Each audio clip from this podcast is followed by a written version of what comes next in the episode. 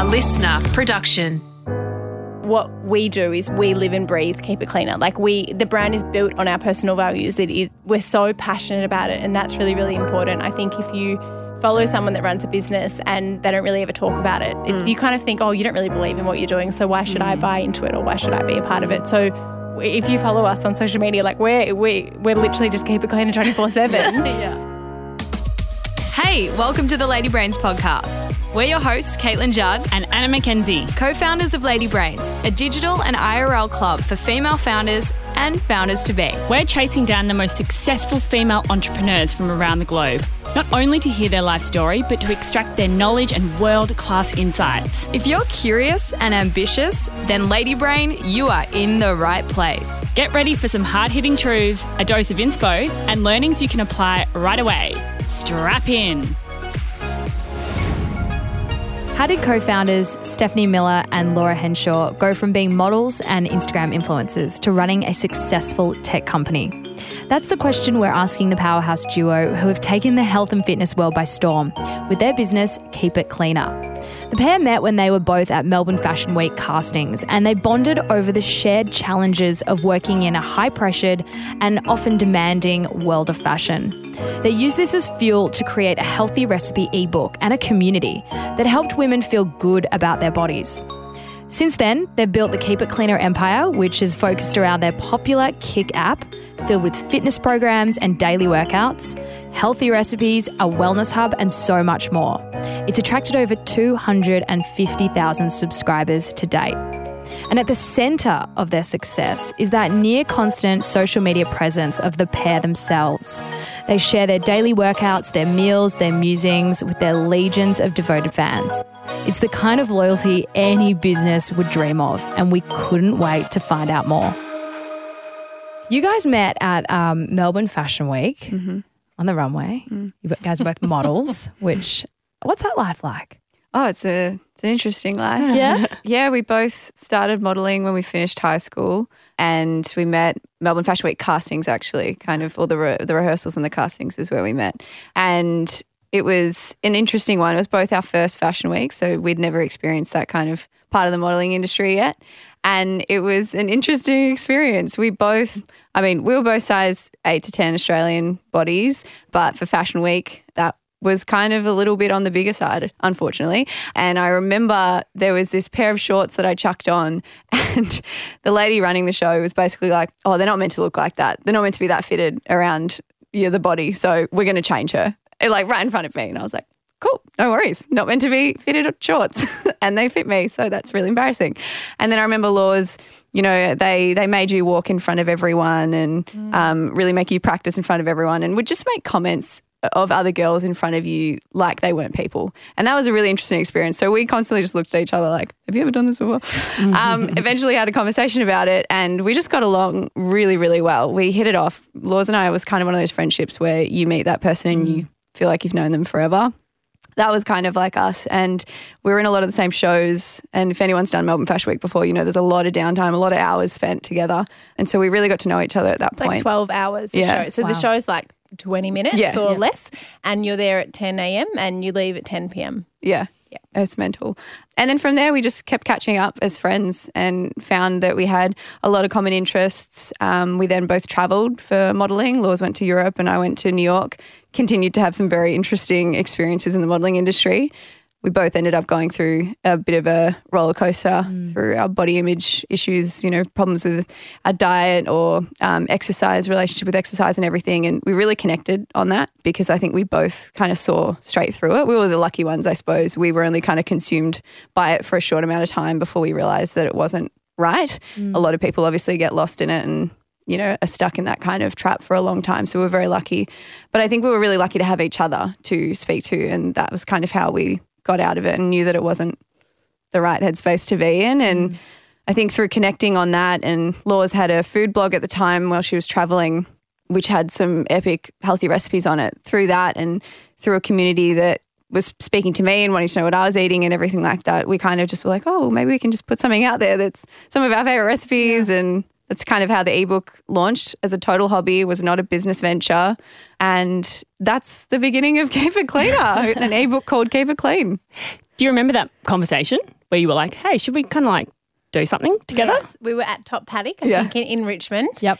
And I remember Steph had said to me, I, well, Steph, it was a dream. She had a dream in the night. Oh, good. We, yeah. Love yeah. these yeah. dreams that turn into a reality. Yeah. Right. That, um, that we we made a, an ebook together. And at the time, ebooks were, now I think they're not as trendy as they were back mm. then, but they were kind of like blogs. They're really up and coming, mm. and like podcasts now, basically. Yep. Really, yeah. really yeah. good. Really uh, great way to reach people, and people are really looking for them. So Steph kind of said, what if what if we had this dream? Like, what do you think about it? And I was like, oh, my goodness, Steph, I can't believe people even look at my recipes for free, like, let alone want to purchase it. Like, I was also, like, you're giving away every recipe for free. What are you doing? And how, you know, how are we going to fund this ebook, and, and what are we going to put in there? And we're not graphic designers. Do you know anyone? And, and all those questions. And we literally just went on Google and we put together the most basic. It's funny because we at the time it was really just exploring something yeah. that we definitely did not think like this is the start of a subscription business and yeah. you know, we've got this five-year business plan. It was absolutely like, here's an opportunity, let's feel it out. Mm. But we still did take it seriously. We we drew up a very basic partnership agreement. We went out to some brands that we'd worked with and tried to get, I suppose, some money to then be able to use that money to do the ebook. So we brought on two sponsors. We brought the sponsors on and then we put it out there on a web. We sold it actually through Steph's Steph Claire Smith dot com dot a u. Great. And my biggest, biggest shop. Yeah, yeah, yeah, yeah. Like, great. Yeah. Was your, also your portfolio? Yeah, it was also my portfolio. Yeah, so it was, you know, here are my measurements. Yeah, and right. It was very yeah, great. It's a great yeah. uh, lesson in branding. Yeah, yeah. But, I mean, it was. We were both lucky at the time. We'd grown a little bit of a following, yeah. and you know, um, I think that's why we thought. I mean, that's why I thought we could definitely well, put a price tag on it. You already had a website. You already had a website. So we weren't going to go pay for a website because nah. we'd already paid for the ebook. So we were like, okay, let's put it on your website. Yeah. We set up a PayPal account and we launched it. And, you know, the night that we launched it was so funny. We were out for dinner and I remember Steph's mum was messaging her being like, um, have you proofread yeah. this book? And Wendy is, is such a beautiful woman and she was, like, was so nice yeah. about it. But we were like, oh, goodness. So anyway, we had to go in and, and I think some of them actually sold before we could fix yeah, the, the spelling errors. But anyway, we we fixed it. I mean, once an ebook has gone out to someone, you cannot take the spelling error away. But for anyone that newly purchased, they got a the, proofread, yeah, yeah, revised yeah, two point oh. Exactly. Yeah. Revised version. That's yeah. what it's about, making mistakes though. I mean, totally. And it sounded like you were in that learning kind of mind frame. You wanted to just go out, test it, see what happened, and then mm. you were able to kind of build from there. What was like the next step in your mind after, I know I remember the time, like mm. there was talk about it, there was traction, you obviously sold copies. What was next? Yeah, I mean, more copies sold than we thought would, first of all. Like we mm. were just blown away by the response. And through that, you know, once people started making the recipes and posting about the recipes and their posts looked a lot better than our photo shoot did, we started to notice that people really liked the recipes and they really liked the kind of angle we were coming from, which was, you know, healthy recipes, but we're not going to put the calories or anything on here because the idea of it is just that it's full of nutritious ingredients and that's all you should worry about for now. And it tastes good. You know, there was so many healthy recipes out there at that time that was full of super organic produce that would have costed hundreds of dollars to make one recipe and you had to go to a health food store. You couldn't find anything in the supermarket. So we just kind of wanted to make it a little bit more basic. And I suppose we didn't really realize until we did that how much that was needed um, mm. in that space. So this community started to form. We wanted to be able to reach out to them and to do more for them. As Laura said, once you've kind of done an ebook, it's it's done. So unless we wanted to create another ebook, which did come up, we thought, what else can we do? And Laura's had her blog and we thought, well, this could be something. What if we did a blog ongoing and looked into subscription websites and how that works? And so we were like, well, you know, let's just give it a go. People are asking for more. Mm. They were asking for fitness stuff as well, fitness advice, mm. not just food. And so, yeah, we reached out to a couple of our friends who are trainers and kind of got them on board to start sharing workouts each month and, and more recipes. And that's when subscription started for us and we started the website Keep It Cleaner. We want to dive into community because mm. you guys have been able to build such a fiercely loyal community and it's the dream of any brand to be able to do that. And we kind of want to dive deep into how you've done that. Mm. How did you guys approach that? Mm. Well, I mean, it is, it's something that I was thinking about this question this morning and I was trying to put together kind of thoughts that for your audience would be useful for them to take away. But it's one of those things with a community, forming a community is it's, It is definitely hard, and I think there's a lot of things that come into it. The product and what you're offering is mm. obviously extremely important. It's very hard to build a community based on a water bottle because, you know, that maybe that's not going to really bring people together. But I think for us, our product was a program that brought people together mm. and it made women especially feel really good about themselves mm. and feel confidence and feel empowered with their fitness, and, and it was a safe place for them. And so I think because our product was something that made people feel good and they wanted to share it. And I think that's the most amazing thing about community. So much of our growth at K I C has been because someone's loved it and told their friend mm. and then their friend loves it and then they'll tell their other friend, and, and it's been amazing. But I think that's what the core of building that community was, was definitely the product offering that brought people one hundred percent together. And then also for us, I think one thing that Steph and I have always been is super honest and open with them, and integrity is number one. I mean, it, it takes years mm. to build a community and it takes a second to lose it. So, yeah. you know, that's so important, and we've always put ourselves out there, and kind of, it kind of has been, I suppose, subconsciously intentional, but we almost play kind of like a big sister role in, and, and as mm. K I C's grown, which has been really awesome, we're starting now to kind of move into the next phase, which obviously we've got K I C Bump on the app, which is really, really mm. exciting. But in the younger stage of the app, we really were there. And now we're kind of there as a friend, I suppose, yeah. just to support them. We're not the experts on the program. And yep, yep. at the start, I think that for us was something that we thought was going to limit what we could do. Mm. But it's actually been the best thing in the world mm. because we're not there, you know, telling them what to do, telling the community relate. what to do. We're there complaining next to the trainer being like, really? really? Are you making me do this? We've got to do this again. Yeah, exactly. And then, you know, we've got all these mm. other experts that are a part of it too. So I think that's been a really big part of it. Mm. Yeah. And I think also for us, we like wanted to be their friend and be there for them. You know, they were going through...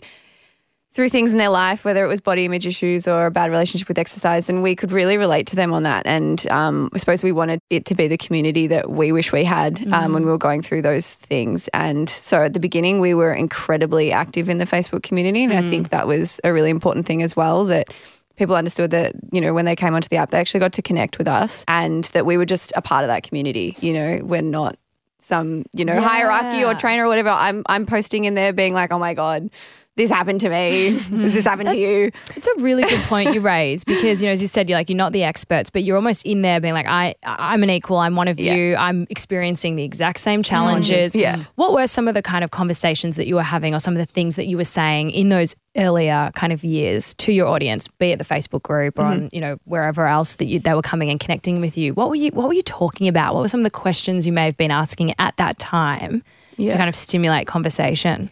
Well, first of all, we both became extremely raw and open on our social channels, um, whether it was through a YouTube video or on Instagram, you know, Laura opening up about her parents' divorce, you know, me opening up about my binge eating issue, those kind of things. That's where we started to be really open with the community, and that's when they realised that that's the way they could be as well, and it was a really mm. safe space to kind of be like that.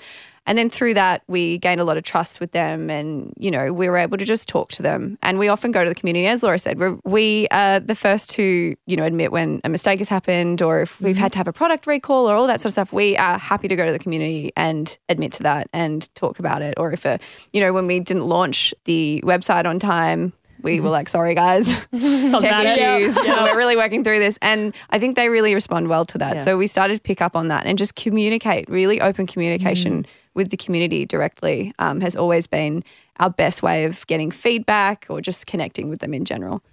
I have a question around, I guess, building personal brand and the importance of a founder being a face of a brand. Mm. And we often speak to founders who have been really intentional about building thought leadership in a particular area as part of their kind of broader brand strategy. With you guys, do you have a strategy in terms of what you share, how you share it, or is it kind of just everything in my life? I think it's changed. So I think yeah. we definitely, it was not a strategy to begin with, but I think because our personal, and especially Steph's, were built before mm. the yeah. book started. So we kind of came from that already. And I, I think what we did identify was that for us, in especially in the early years, I mean, it's like it works with anything. If you tell someone, you know, this is this drink bottle is going to change your life, well, if you've never tried it or lived through that, you're not going to believe the person. But I think with us for K I C, obviously it's all about building confidence and being healthy, but not about how you look. It's mm. not about the transformation, and it's not about a quick fix.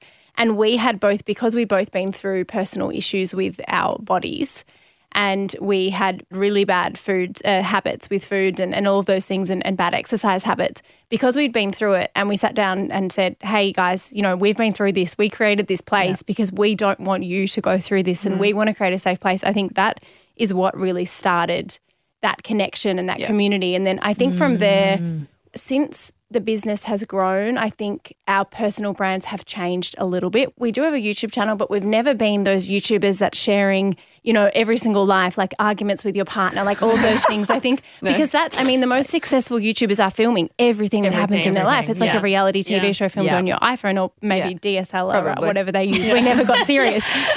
But, you know, and that I think that's where Steph and I have, have kind of drawn the line. And, yeah. and as I think we've the business has grown, and also we've at the start we didn't have a team. Now we have quite a big team. So I, I think we've had to change it a little bit with mm. how our brand is. And also mm. we want to be perceived as, and we are businesswomen. We, we run course, we run a company. And so that's really important to us as well. And I think that's how our personal brand has definitely developed yeah. over the past few years. Absolutely. I just, I, I laugh when you said we're not professional YouTubers. We even bought ourselves like dongles and never use them. Never use them. Um, no. And often if our team, like, you know, someone from our marketing team wants us to make a YouTube video, we'll get started and we'll do really well till about twelve o'clock and then we'll completely forget to film the rest, and it'll come to the next day when we're due to like kind of edit it together and we're like, we never signed off. We never showed the entire afternoon. We suck at this. That's, that's not. So yeah, some things just don't come naturally to everyone. That's why the podcast works well for us. Yeah. I think yeah. the podcast is a way for your community to get to know you and you mm. to share things, but it's a better avenue for us to share yeah. as opposed to that. So I suppose we've navigated that, and yeah, we're not really on YouTube as much anymore. Yeah. Soz YouTube. Yeah. So would you say that then you have kind of like the K I C brand strategy, and then you also kind of have your own personal brand strategies, and you have to find a way for them to align. all align? Yeah. Like, do you sit down at the start of the year, midway, whatever it is, and go, all right, this is like how ours look, this is how it works? It's not like a one-point thing. Laura's mm. and I um, have things that do come up outside of Keep It Cleaner, and we just have an open communication mm. with each other on, you know, if if if there's if a brand, for example, approaches me and they want to work with me and I'm not sure if it aligns with K I C, then I'll talk to Laura about it mm. and vice versa. And that's kind of how we've worked that out. But generally, I mean, you know, we're full-time with K I C at the moment. So, yeah. so you, yeah. we're not really picking up too much. And um, the stuff that we do, it's it's brands that we've loved and adored for, for mm. years and worked with um, and that do align with K I C, and that's really important to us. So I think it's just about having that open communication. But, yeah, unfortunately, it's not just once a year. It's a kind of ongoing. It's like an ongoing conversation. Yeah. Yeah. Yeah. I mean, yeah. we definitely have a brand strategy with K I C, but I think with Steph and I, the reason that we work so well together is because our values are yeah. K I C's values. Yeah. So for that reason, we we don't necessarily need to sit down and have that, you know, this is what we need to do with our personal brands, because we're already doing it. They, yeah. were, they were built before. They have obviously evolved totally. and, and we've evolved yeah. together, which has been awesome. But because we've, it's all, the foundation is a value system that are, that is all aligned. Yeah. And we um we know each other so well as well. We we are different people at the end of the day. We like we absolutely have the same values when it comes to K I C, but there's different interests, you know, yeah. outside of K I C, yeah. and we're aware of those things yeah. from open communication. So. Yeah. I think that's a similar experience for us. Yeah. I mean, you know, our values are so very aligned. We've been friends for twenty years. Mm. And so, you know, when you have those other things that are going on, it's mm. like being transparent, having those conversations, yeah. Yeah. but also, you know, a lot of those conversations we're having are around business and yeah. startup and entrepreneurship yeah. and all that. So it's like, it's a very easy, it's like an extension. Mm. You know, I kind of think of it. You've got the business and then you kind of have, you know, the other little things going on, be it a personal brand, but yeah. it's, a, it's a, an extension of really the umbrella. Yeah. I want to go back to community, and I'd love to know, you know, you're speaking about how, you know, they're, they're asking you for more. They're in the D Ms. They're wanting more recipes, more workouts, all that kind of good stuff. How do those insights inform the decision-making in your business? Directly. Can you like, give us a good example? Yeah. Give us a really good example of when, like, you know, you've kind of had this, like, mm. people are coming back and asking for the same thing yeah. over and over again. You're like, all right, we've got to do something about this. Well, a great example is a recent one being K I C Bump. You know, we mm-hmm. had a lot of community members who loved following K I C say, I've fallen pregnant, mm-hmm. uh, the workout's pregnancy safe. And that came through quite often, and we have. Or they've left. I've or, fallen or they've left. Yeah, I yeah. love K I C, but I had to Can't do another do program because you don't have anything for us. Mm. Um, and so we started thinking about it, and then random timing, I fell pregnant. So we really started thinking about it. It yeah. was absolutely it not okay. very strategic. Who's gonna get pregnant here? Yeah, it really wasn't. It really wasn't. But once it did happen, we were like, okay, Makes let's sense. really like get this going, because I was also super interested, and the stuff that I, you know, researched online, it, it made me realize why the community was reaching out, because. Mm. there's so many mixed opinions online about what you can and can't do when you're pregnant or, you know, postpartum. So that was a, a prime example of really listening to the community. But honestly, it's a daily thing. Mm. We we have, you know, the girls that are looking after the community, if they see something regularly coming in, they'll bring it up with us. You know, if, if they're regularly seeing people in the community talking about how much they love the pasta recipes, then we'll yeah. start to look at putting more pasta recipes in there. You know, the app is for the community. We want them to love it. That That's what it's there for. So we take feedback really seriously, even constructive or bad feedback we yeah. take very seriously. And, you know, obviously there's a line. You can't give them everything they want. Mm. Tech has a line. um, so that's been something to navigate as well. But, you know, especially now we've got our own in-house tech team and um, it's really simple now to just kind of go across the desk and make say, mm. is this possible? Can we do this, please? Yeah. We want to dive into that. Can you tell us, why did you decide to create the app? What was like the the decision-making process around doing that? Making it more exciting. I think for us, our goal has always been, and it, it always comes back to the same thing, and it's making a healthy lifestyle easier to access, mm. easier mm. to digest, and to be able to have fun with it. That's what Kic's all about. And so we had a website before we had the app with the program on the website. But I mean, a website is great, and we and we still have our website, but an app makes things easier to mm. use, and it's always with you. It's on the go. You're not mm-hmm. bringing your laptop in your pocket. You, your phone's in your pocket. So we just wanted to make Kik more accessible, and that that's where we thought, you know, the next step for us is is to have the app. So where did you start? Because I have not built an app before, but I imagine that it is not an easy process. Did you sit down? Did you have the same kind of vision of where you wanted it to go? Like, were you like, okay, it's like the subscription, just on the go, or were you like, you know what, nah, let's reimagine this entirely? Where did you start? So uh, we started, we already had, we'd had a program for one year and we worked with another company mm. on that program. They run a lot of other fitness programs and they've got a really big staff base. So I think for us, the scariest part about going out on our own, but we didn't have an app with them and it wasn't really a possibility for us. So the scariest thing for us going out on our own was, hang on, you know, there's this huge team running mm. Kik. Yeah, right. And we're going to leave and it's just going to be us and do we know what we're doing? And I think you have all of those, you know, yeah. those doubts in your head. And so we actually, the way we navigated it was we started working, we work with another company. So we contracted the app out to them. And because we'd already had a program that it was, it was doing really well, it was growing, uh, we'd kind of tested I suppose, our concept and yep. it was working. So it wasn't it because obviously apps are so expensive. It's such a, a big investment. Mm. But we knew that our concept worked. We knew people wanted it and we knew we kind of had, I suppose, visualised a better way to deliver it to oh. them. Mm. And so we started off by contracting the app and then obviously I know which we'll talk about we've we've since brought it in-house mm. but at that time that was the best thing for us financially to do um, and also just where we were at in our careers and what we could take on. Yeah. That was I think the best thing. And we were fortunate as well. Um, the company that we contracted with was a personal connection of Laura's and eventually, I mean sorry eventually, initially she reached out to him to kind of just ask about how much apps cost to build mm. and like mm. who we should maybe work with and the kind of conversation went from there where where it came to where it was. So obviously acknowledging that not everyone knows someone who works yeah, sure. in tech like that, mm. but um, we were we were lucky to kind of have that advice and they instilled a lot of confidence in us as well to kind of bite the bullet and do it.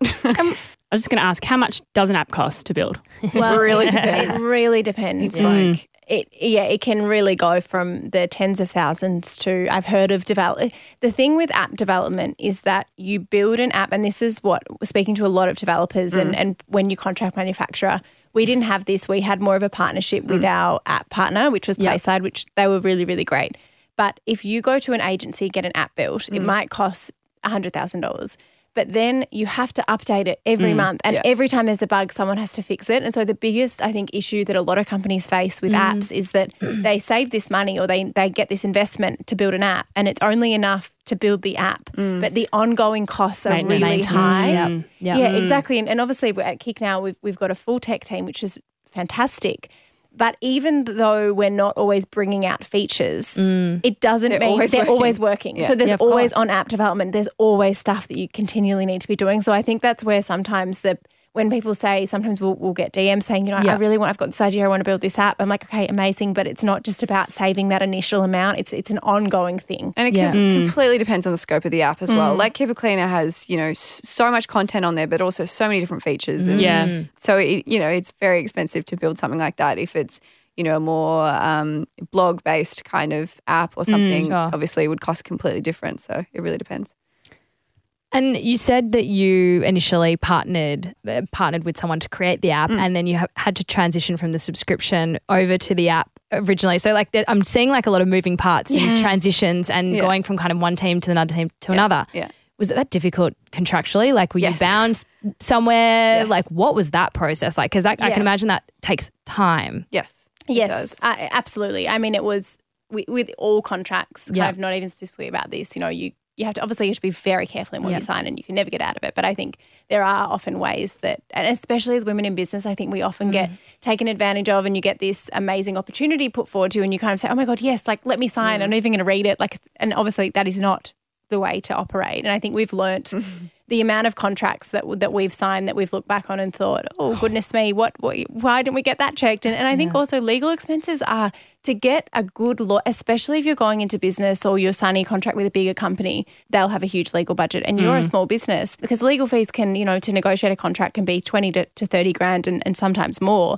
And for a small business, you're kind of like, yeah. oh my goodness, that is just how, how could how could we afford that? Yeah, but I'll just I think get my I'll just get my uncle who's kind of done business before exactly. to read over it, you know. Like, and that that is exactly. Yeah. But so many, I think, so many, especially women yeah. in business, do yeah, that, and it, is, it it ends up you you shoot yourself in the foot because then you, you exactly, and then to undo a contract yep. is twenty times more expensive than it would have been to yeah. do it properly in mm. the first place. So uh, I think that's what we've learned for sure. The funny thing is, is everything that we've looked back on that might not have gone to plan, we had a gut feeling from the start that there was something not quite right. Mm. As in like it was definitely really exciting and we wanted to do it, but there was something inside us that did question it.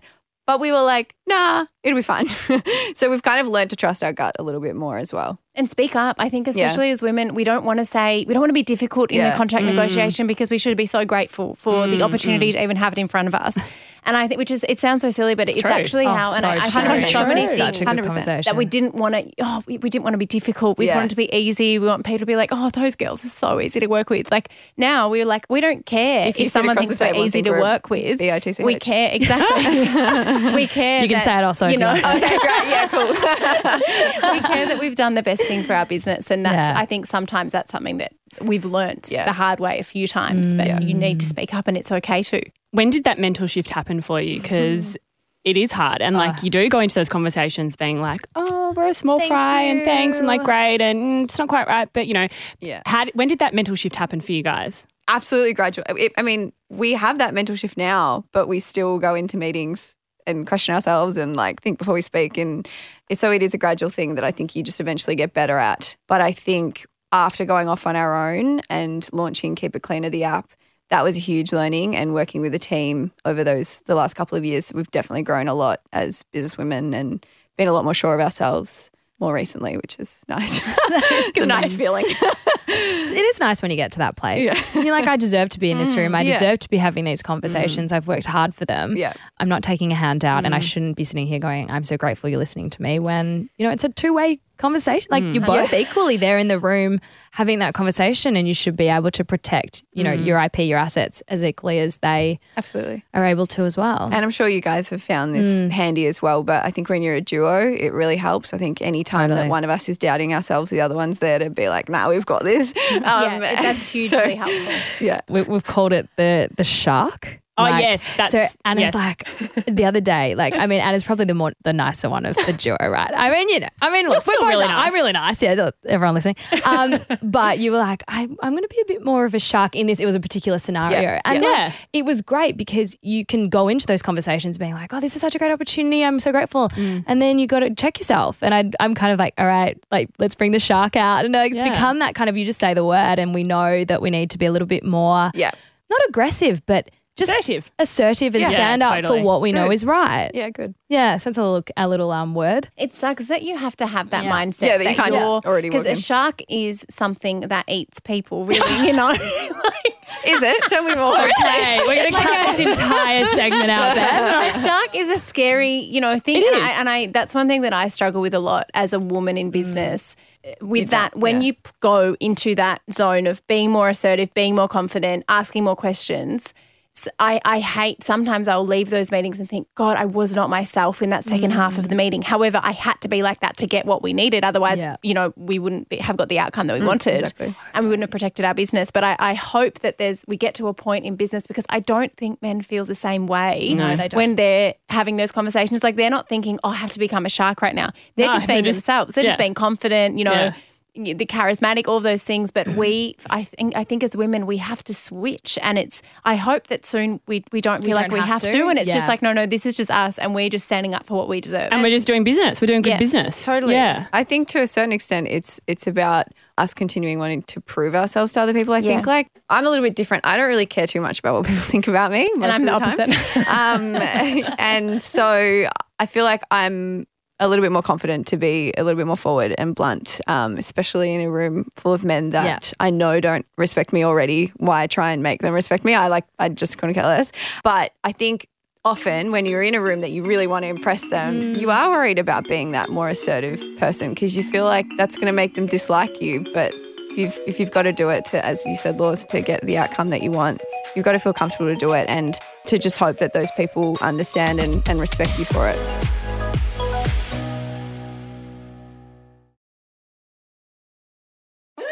Yeah, I was just thinking of a recent partnership negotiation that we were going through, and, you know, we went in quite hard, and I'm really proud of us for doing that, because it commanded their respect. Yeah. Yeah. It exactly. did. If yeah. we had gone in soft, we would have... It would have yeah, walked all over you. Yeah, it yeah. walked all over you. Yeah. And that's the thing. We're not saying that you can't be um, respectful. No. Like, it's still a respectful yeah, interaction conversation. and conversation, but you do have to go in knowing exactly what you want to get out and of it on the worth. other side and yeah. what you're worth. Yeah. Yeah. And mm. you're often worth more than what you think. Mm. Yeah.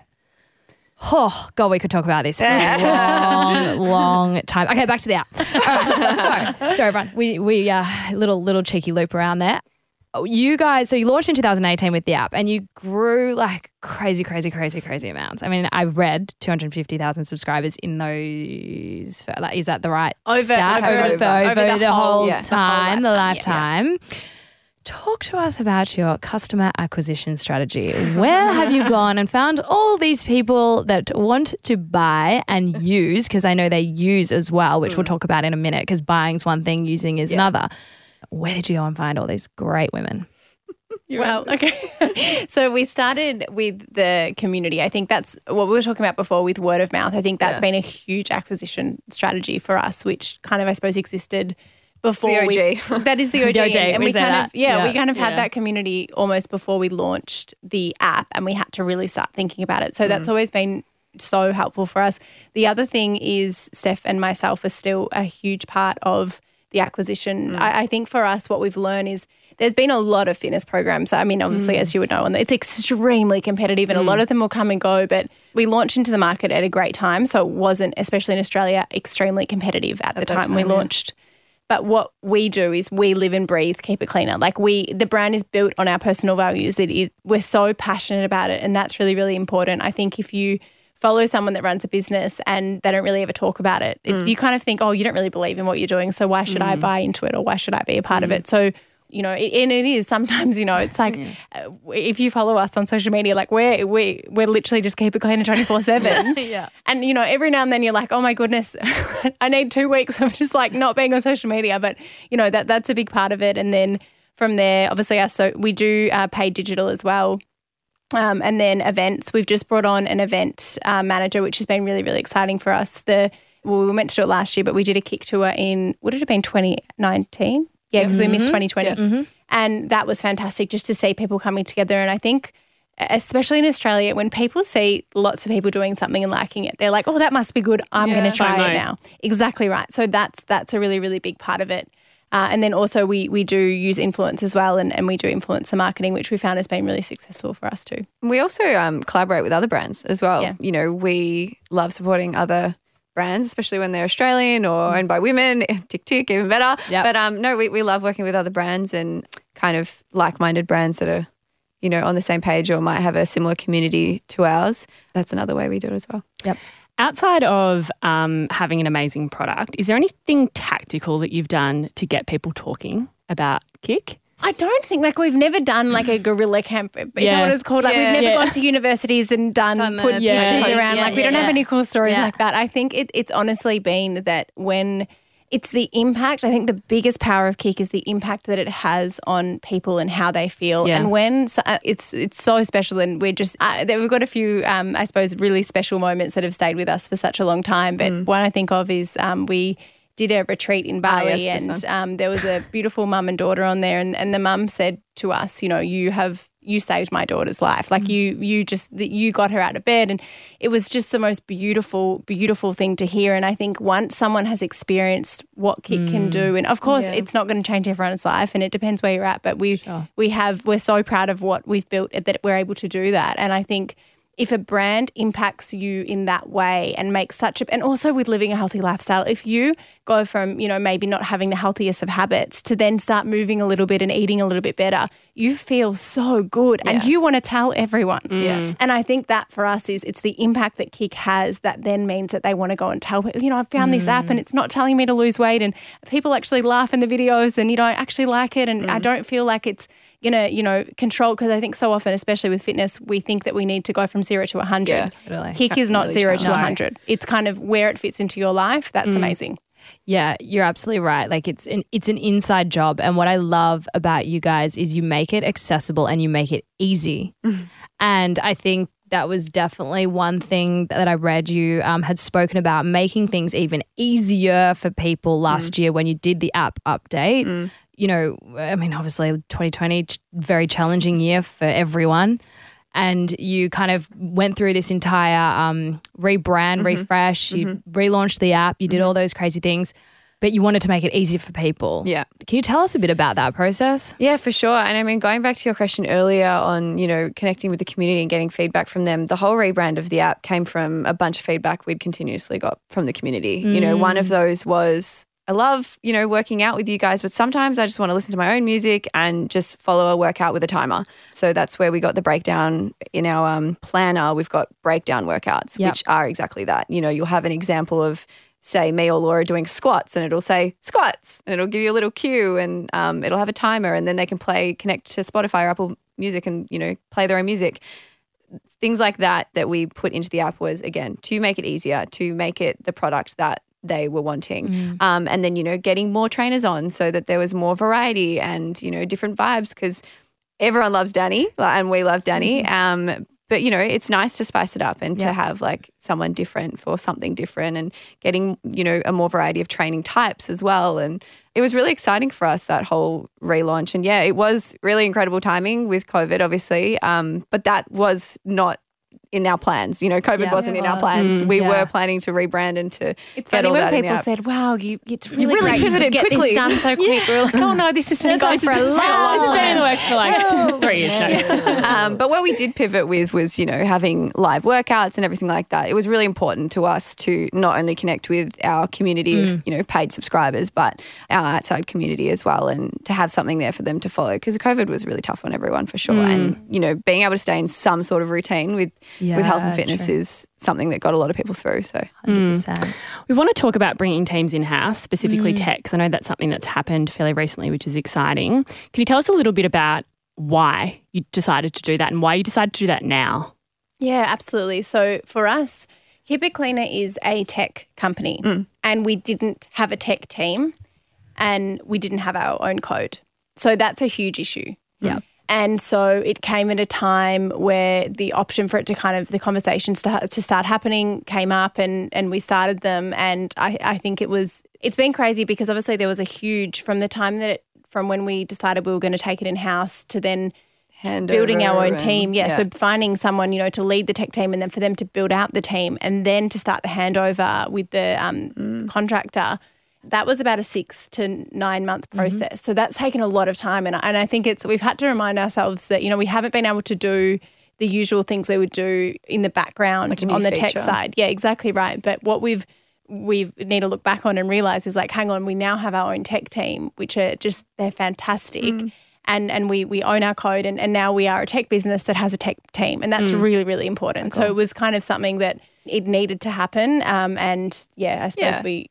And I mean, because we were contracting out, the team that we were working with were working on other projects as well. So yeah. they weren't, you know, all in for mm-hmm. K I C. And it's really important that our team is just as passionate about the brand as we are, as much as that's a huge ask, we're really lucky that we do have a team that, mm. you know, live and breathe K I C, and it's really cool to be able to have the tech team there all the time to reach out to, and it's definitely been the right move for sure. Imagine it would have been a fairly expensive process. I mean, tech yes. people are very expensive. You Can you talk us through, I guess, the investment and the decision mm. to kind of spend the money doing that versus something else? Mm-hmm. It really was a no-brainer. I think it just mm. came back to the fact that we were a tech company without a tech team, and it was, hang on, how do we need to navigate this? And this is an investment that we need to make mm. to be able to grow.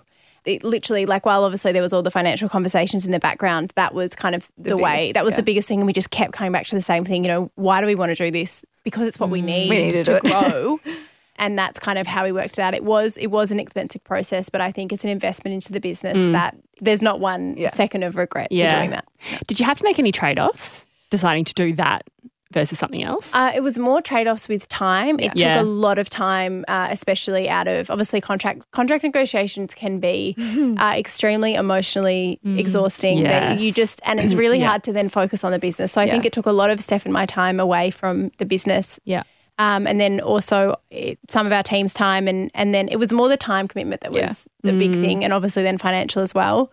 But Steph and I, I think we have very similar money values with the business. So we, we are positive mm. um, and so we've, we are cash positive. And so we've never, mm-hmm. we weren't in a position where it was kind of like, will we be able to pay our team right. the, you know, next month if we do mm. this? We planned out, we know how much money the business needs mm-hmm. just as a flat line to keep going. And we made sure that we've got X amount of months so that when we're never feeling that, I suppose, desperation. I think when you first start a business, it's kind of good to feel like that in some ways mm. because then you have to keep it going. Yeah. Yeah. But when you get yeah. to, you know, where we are now, we're a team of fifteen, it's really important that we, we're really across the financials. We've got that cash flow, we've thought about it, and, and it worked in with that, and it was a, an investment that, that, yeah, we really wanted to make. Mm. And are they all employees, or have you given away equity in exchange as well? Employees. Yeah. Yeah. Wow. Good on you guys. Yeah, it's amazing. Thanks. I love it. What are your values when it comes to money? And what's your philosophy in terms mm. of investing in the business versus, I think it was Beck from Ultraviolet, he's like, stash the cash. Yeah. yeah. Like, so what do you? What's your approach? I mean, it's evolved over time. If we go back, like, personally, before K I C even started, we we both worked from the moment we could, you know, yep. fourteen, nine months or whatever yep. it was. Yep. Um, and, you know, we were both in families where we, we worked for our own pocket money. If we wanted to go out and spend money or buy a new dress, it had to be from the money we made at our job. And mm-hmm. so we started to learn the value of money pretty early. And so I think going into business together, we we had that in mind. We also both kind of felt extremely fortunate for things like, you know, the modelling industry, the kind of money you can make through that, that blew our socks off. So we were just big savings bunnies and, like, just kept it in our account and, like, didn't want to touch it. And that was that was our way of, um, I suppose, starting. And I think we did something similar when we launched K I C. Um, when we launched the ebook, we didn't take any money out, and we we left it in all there to to kind of begin and to start with. And we did that over the first couple of years because we, we were very fortunate we were making money outside of K I C. Yep. You know, a lot of yeah. people who yep. launch a business, obviously that might be the one thing that they've got to jump in mm. and, and do. And I understand you've obviously got to take some money out um, if to it's live. your full-time yeah. thing for sure. So we were really fortunate that we could keep it in the business, and lucky that, yeah, we were both in that similar position.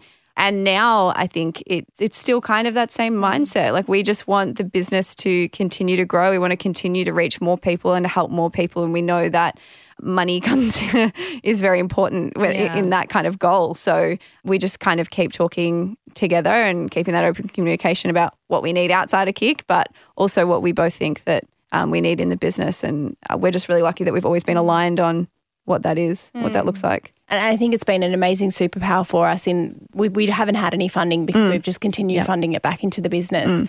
And we've both come from a place where money is not in abundance. You can't just go and get it if something goes wrong. You know, my experience growing up with money was more of a, like, I suppose, a really bad relationship, and then it was kind of scarce, and, you know, it might yeah. run out, and it's scary because, like, especially it puts so much stress on a family.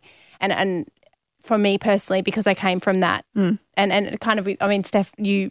money was not in, like, hugely in abundance growing up. You had a really normal No, but I mean, I, I, there was certain things that I was really fortunate with. My parents yeah. bought me my first car, for example, like absolutely um, acknowledge that. But as I said, you know, if I wanted to buy a dress, if I wanted to go to the movies, all that sort of stuff. That you was, paid your way. Yeah, mm. yeah, yeah, exactly. And and I think, it, I mean, for me, like when I wanted to get my car, I had to defer uni because I couldn't, mm. I couldn't manage. To, obviously, you, when you're at uni, it's, you know, it takes a lot of time and totally. you get fifteen hours a mm. week of part-time work is not going to enable you to get a not safe car. car. It's going yeah. to go a safe car. You can yeah. get one. I remember in your ten years' time. Yeah, Not yeah, a five hundred dollars yeah, car that's yeah, going to yeah. you know, break down. And so I, I rem- that was a big lesson for me because, you know, I, I had to defer uni and sacrifice something that, mm. you know, finishing my degree to be able to save that money to work. I was waitressing um, at night and working in a hospital during the day.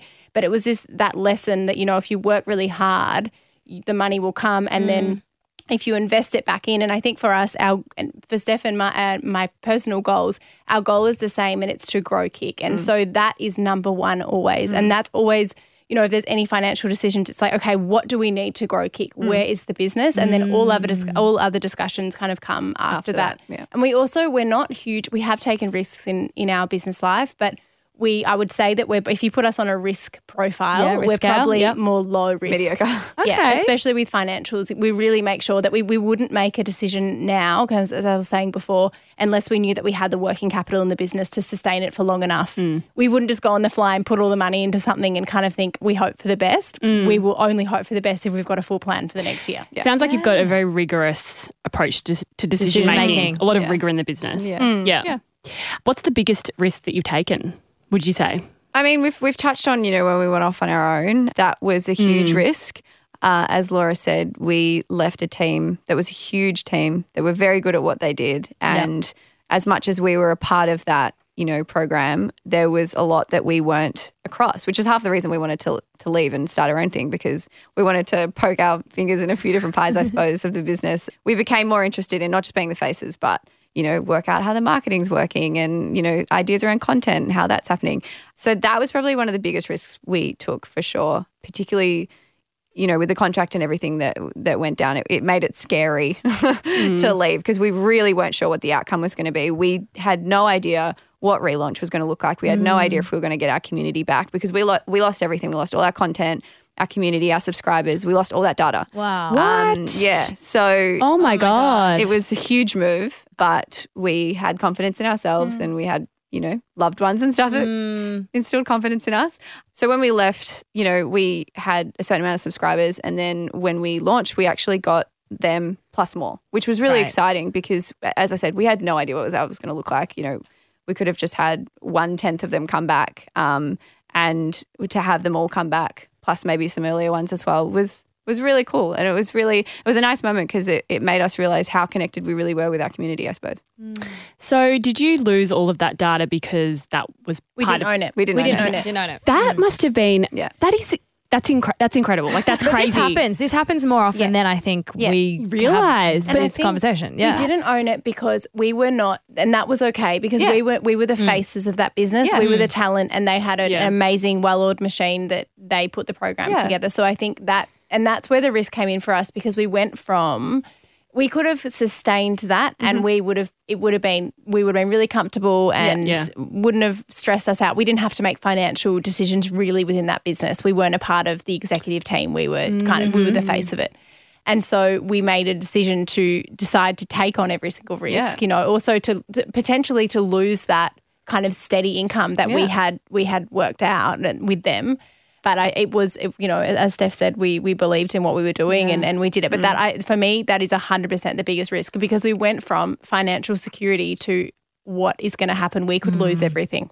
That's insane. That's a pretty big risk, I would say. It's huge. But that's yeah. also all of your media. data, yeah. your whole, all the work that you've done. Like yeah. that's crazy. It is, but social media, I think that shows the power of social yeah. media, because, because I think even we owned our social media. Yeah. We owned Keep It Cleaner, the brand. And even though we couldn't, we didn't get all the, you know, we didn't have the database and everything, sure. we could still communicate to our one hundred percent community via social media. And yeah. I think it just shows the power of it. Yeah, yeah, you're absolutely right. And building a strong brand. I mean, they were always mm. going to listen to you guys. They weren't going to listen to the exec team, right? Like at the end of the day, you know, being the faces and the brains behind the brand. Mm. On the flip side, is there something that you maybe have shied away from that you didn't do? You kind of played it a little bit too safe and, you know, in hindsight, you're like, oh, maybe that could have come off, or maybe we should have tried doing that? Oh, I mean, there's been random opportunities that have popped up yeah. um, that we've thought about, but I don't think there's any that I think back to now and I'm like, wow, I really wish we did that. You know what I mean? I feel like where we're at now and what we have mm. going now is amazing, and it's something we're both incredibly proud of and still blown away to think about that, that that's even happening from, you know, a little ebook that we put together. Um mm. Like so, the little engine, what's the book? The little engine that the could. The little yeah, engine that yeah, could. Yeah, it's like yeah. a little ebook that could. yeah. So I don't think there's any regrets of missed I'd say opportunities. Underestimating. I think that's the biggest thing that we've seen over the years. We have to remind ourselves that what K I C has grown to is beyond our wildest dreams. Yeah. We never mm. thought, and even if we, we didn't do a business plan when we first started, mm. we have one now, but back then, even if we did one, it wouldn't have encapsulated have, anywhere yeah. where we are now, because I yeah. don't think we believe that, you know, people would mm. love it as much as they do. And, you know, that's been amazing. But I think that's been because we've grown so quickly and so fast. I think we've kind of, as we were kind of talking about at the start, opportunities have come to us, and I think we have underestimated our value in that opportunity when we could have had mm. put more value on ourselves and negotiated better. I would say that's the biggest thing that I look back on mm. for us, and, you know, it would be the contracts that they weren't yeah, done yeah, properly. For sure. Mm. Yeah. What's been the hardest thing about growing so quickly? I remember, I think it was Carolyn from Carmen's Muesli who said mm. to us, you know, my philosophy is aiming for twenty percent growth year on year, because anything, I think it was twenty percent, anything more than that, it just becomes an absolute, you know, shit show to manage basically. What's been the hardest thing about growing super, super fast? Mm-hmm. I would say probably the team, because yeah. when I say that, we love our team and they're absolutely fantastic. They're not difficult. Yeah. um, but we went from having, you know, a team of five to now fifteen. And I think it's just, you know, for us to manage that team, it's just a, it's a lot of work. Yeah. And I think it does take a lot of time out of the grow, the growth of the business, because yeah. obviously that's our role in the business as well, is to make sure that, yes, you know, it's operating today, but it's also going to operate in five years' time and ten years' time. And so I think that's probably been the hardest thing. I think with us, we're quite – the best thing about a subscription tech business is that when, when we grow subscribers, we're not a product business. So it doesn't mean that we have to then have, you know, more product to send mm-hmm. out in the warehouse and more team members to, you know, put it together and wrap it up and buy more postage parcels. When we grow subscribers, the impact on the business, we don't feel it, that, oh, goodness, we need more staff mm. now. It's more that the more that we've grown, and I think where we are now in the market, we just need to continue to innovate, which is where, you know, we need more, more members in our tech team and our sure. marketing team, our marketing team and everything. And obviously it just takes a lot of team members to, to be able to execute the things that we want to be doing. But we are, one thing about our growth that we are, I think that has been fantastic about being a tech business, is that you don't really feel it that much. Mm. When you grow, obviously the, there's there are things that you do feel, but less than a product business. Mm. Yeah. Do you feel like you, as you grow your subscribers and your brand and so forth, you need to continuously pump out new content? Like, what's the appetite from your users for new content, new mm. workouts, new recipes? And is there like a drop off? Like, do they get bored? Like, how mm. long does it take for them to want new things? Yeah, I mean, for us and for any fitness app, retention is so important mm. because if you get, you know, all these people on, first of all, you have to get them to, because we have a seven-day free trial. So if they don't like the app or if they don't use it, and the thing that, that we've kind of identified is the more they use it, the more likely they are to, mm. to stay on because they've experienced it and they can see the value. So, you know, you have to think about how can you get people to really utilise that mm. free trial. And then once they're in, I mean, again, it's fitness and health. One thing in fitness and health that we all feel is we get bored of things. Mm. So we know we can't just expect that people will stay mm. on. And obviously one of our subscriptions is month to month. So every single month people have a choice to cancel or not. Mm. Mm. And so we have to make sure that there's a reason for them to stay and they see the value. So that's, I'd say, out of, obviously acquisition is extremely important, but it's retention is just or even more so important one hundred percent. Because we have to keep the people on. one hundred percent. Can you give us, like, can we go into this? Can yeah. we dive into retention? Like, what are some of the things that you've learned recently? Like, as you said, you've you obviously, you've got an opt out opt out at the month, each monthly cycle. So you have to go in and cancel in a subscription, yeah. but you, yeah. you get notified that you've, you know, your month has. So what are you, over. what are you offering them at that stage? What, what's working? Mm. What are you doing? I want to learn all the things. New content. It's all about the new yeah, content. It How is. do you deliver it to them? Like, are you through the app? Are you doing notifications? Do you have email? Like, Everything. Talk me through it. Everything. We have E D Ms that go out regularly, um, might have, you know, a new recipe. Um, it might feature a new recipe or even a new podcast or something that's happening in the community or an event that's happening. So E D Ms are really regular. Our Instagram, super regular and um, active, and we share everything on the app there. You know, it's not just about the fitness. We show the recipes, meditation, our experts, our community members to, I suppose, as Laura said, you know, make sure that when someone signs up, they're not missing anything. They're not mm. signing up and thinking like, they might just see the planner and think that that's, that's all because they haven't navigated through the rest of the app. We want to make sure that they realize that there is so much on there. Give it a go and, you know, see if it's for you. And then encouraging them to join the Facebook community is that's, huge. That's the biggest retention. Yeah. When people join the Facebook, so we've got forty-two thousand members in, the in there at the community. moment. When people unsubscribe, yeah. that you have to be a subscriber to get in there. But then once, if you've cancelled, obviously we do not go and kick you out. No, no. Just go find them and see you. Absolutely yeah. not. No. But what we'll find is some people will stay and then they'll see that, you know, there's heaps of people posting about this new recipe that's so delicious and on this new workout that they loved, and they're like, oh, I want to go back and, and do that. And I think as well as we start to grow more, I mean, especially in Australia, mm. there's only so many people in our target audience that we mm-hmm. can, so it'll be very much about, our growth strategy is very much about getting those people back in as yeah. well and showing mm-hmm. them that there's a value. But I think we, we really do, and, and every campaign as well, we don't just do a campaign every six months and then the rest of it kind of leave it. You know, if we're not doing, if we are doing a campaign, we'll do through social, we'll do influencer marketing with yeah. it, we'll speak about it on the podcast, we'll do an event, and we kind of, we try and get the most out of that as we can. And then we're not just sitting like, okay, we're going to wait six months to our next campaign. We've then got smaller things. Like for example, our, we haven't been able to do as much tech because mm-hmm. we've been doing the handover with the tech team. So we're focusing on really enhancing the experience with content, which mm. we can do and we have done. So just mm-hmm. making sure there's always, there's a reason for people to come back. And I, and I think it also, obviously there's the business goals, but it's also the goals that we just want people to stay engaged with, with feeling good about themselves yeah. and feeling healthy. And mm. especially in winter, we've, we've just done it, well, we're in a winter challenge mm. at the moment, and it's all about just staying motivated Um, and having a reason, you know, to come into the app and, and do the workout, which I think for people in winter, we kind of need it. Like yeah. yeah. We totally. lose motivation yep. and especially kind of last year and this year with COVID, it's been so hard on people. And, and as t- Steph touched on before, routine and moving mm. is something that can make you feel so much better. Mm. So yep. the more people we can, you know, keep coming back into the app, the better. And it's, um, I mean, we're fortunate that our, as our team's grown, you know, we might not be considered as a startup anymore, but Um, we still have that culture, so mm-hmm. we can still be super nimble and, you know, if something new is happening in the tech space, we can mm. jump on that. And it's all of those other ways as well of just keeping the app super fresh so that people stay interested. How many people do you have dedicated to content in your team? Six. Yeah, I think so. About six people. Wow. Wow. It's a lot of content. Touch it. I mean, it's a lot That's of content. Lot. Different, yeah. you know, in, yeah, in different totally. things. The yeah. crossover mm. between Marketing community and marketing and yeah. content, yeah. So how tailored is the content for each individual customer that you have? Because I think that's an important retention strategy mm-hmm. to be able to provide things that they obviously want and need. Mm-hmm. What's your approach? So what we have, and this is something that we've grown with over the time. When we first started with the program, it was not really that tailored. Now we've been able to add more content in and more programs, which has been really exciting. So we started, we've got, when you sign up, you get to choose um, your meal plan. There mm-hmm. are quite a few options. We've got you want vegetarian, to, vegan, vegetarian. What else is there? I think that's I think the that's more the standard meal plan. So your meal plan is, is tailored to, you know, what and your eating habits are. And strong or lean. So basically um, if someone wants to put on muscle, if they want to maintain their fitness. Yes, exactly. So that, that will be tailored in your meal plan.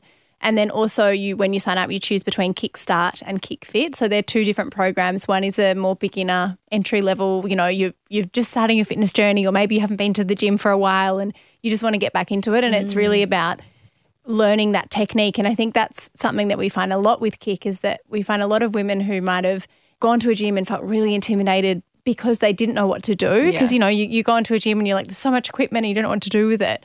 And and they've kind of learnt the technique on K I C through through the trainers, and that's kind of what you learn in KICStart and workouts that they enjoy. And then from there you move on to the KICFit program.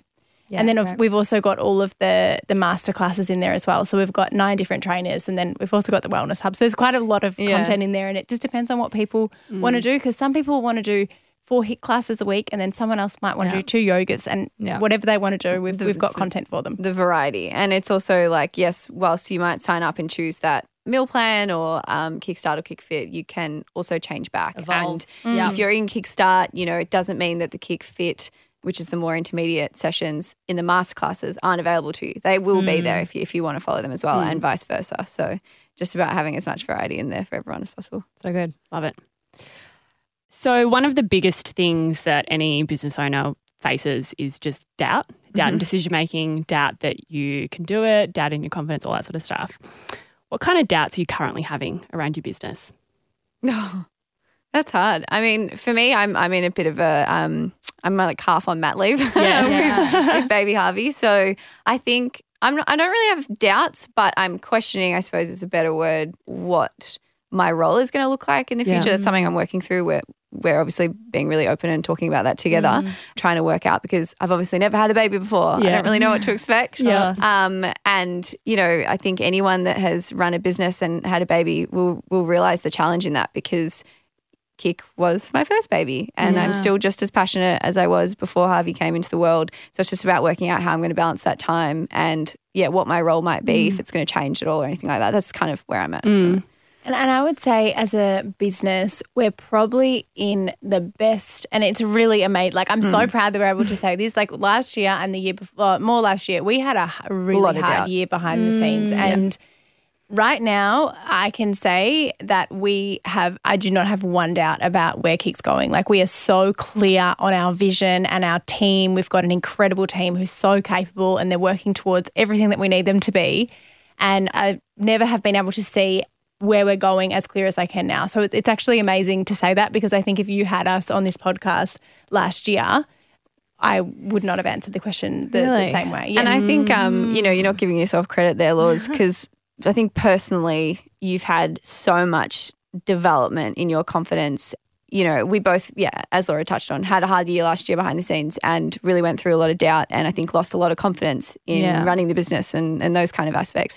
And the way, like when I've been able to step back and kind of see Laura take the reins on it and the way that she's managing everything is so incredible and it makes me so proud to have her as a business partner. Oh, yeah. And I'm going to cry. This is really embarrassing. Um, no, not at all. It's just the hormones. um, no, but it's it's been really awesome to see. Um, and I'm, you know, from a friendship point of view. I can't wait. Now you're both crying. I'm really proud because um, I know the struggles that she went through last year and even earlier this year. Like I, I know the kind of personal struggles she went through and she kind of lost her spark a little bit and that's what makes her so special. So it's been amazing to see it come back and she's really frigging killing it at the moment. So, yeah, it makes me really proud. It's nice. Well, that's so nice lovely. Thing. Well, you were all about Thank like, you. oh, well, K I C's got a really great vision. And I'm like, no, give yourself credit. Well, I mean, both of you give yourself credit. Like, yeah. This is what you I guys mean, have created. Yeah, like, huge. This is down to you. You should be so frigging proud.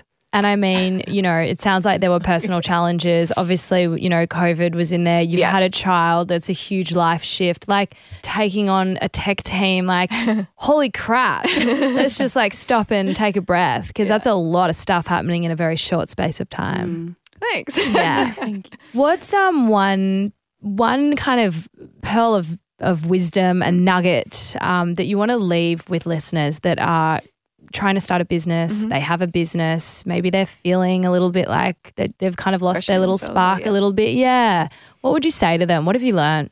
Oh, I mean, this piece of advice really depends on where you're at in your journey, mm. but I think if you're just about to start or you're questioning whether or not you should take that leap, have a have a think about how passionate you are about what it is that you're going to do mm. um, and the reasons why you're doing it. I think a lot of people jump into business because they think they might make more money or, you know, those kind of reasons.